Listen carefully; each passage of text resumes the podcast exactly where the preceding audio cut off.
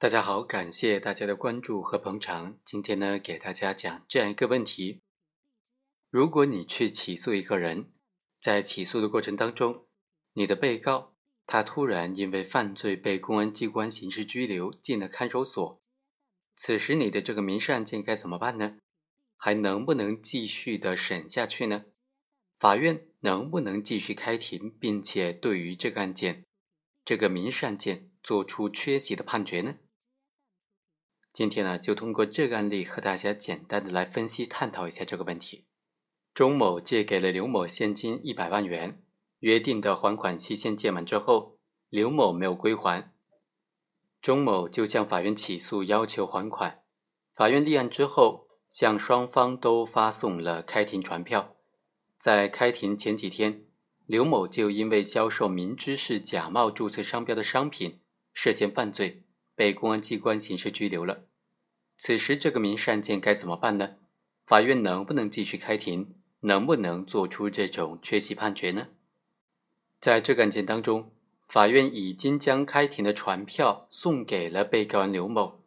刘某因为涉嫌犯罪被羁押，不能够到庭，法院是否就可以因此做出缺席的判决呢？我们认为，被告在羁押不能够出庭的情况之下，这种情况。并不属于民事诉讼法第一百四十四条所规定的没有正当理由拒不到庭的原因，因为被告人主要是客观上不能够出庭，而不是主观上不想出庭，所以法院不应该进行缺席审理的。而民事法院民事法官在审理这个案件的时候呢，看守所一般又会以说先刑后民，然后呢就不让法院提人开庭，也或者是。说要等到这个刑事案件审判完毕之后再进行民事的审判，即使是通过了层层的审批，最终被允许开庭了，法院还是必须得到被告羁押的这个场所看守所去开庭。那么无论是哪一种做法，都有可能导致民事案件审理被过分的拖延了，民事案件迟迟开不了庭，迟迟做不出判决，此时该怎么办呢？我们认为，针对这种刑民交叉的案件，而且民事案件的审判应当以刑事审判为前提的时候，当然就应当遵循先刑后民的处理原则了。先进行刑事诉讼，然后再进行民事诉讼。在民事案件不以刑事案件的处理为前提的情况之下呢，就不应该采取先刑后民的原则，让民事案件等待刑事案件处理结果了。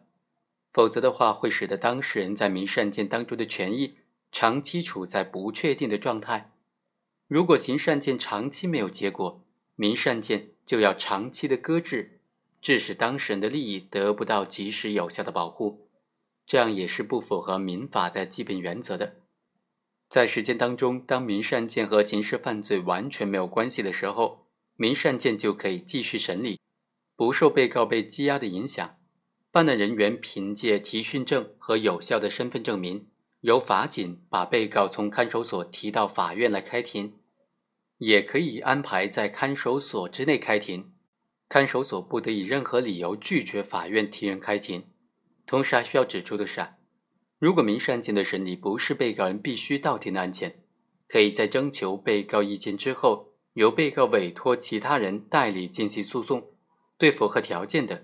法院也可以指定法律援助律师来进行代理。进而就可以保护被害人的这个合法权益的同时，也最大限度的保护了被告方的这个合法权益。好，以上就是本期的全部内容。本文作者微先平，非常感谢作者对这个问题的分析。我们下期再会。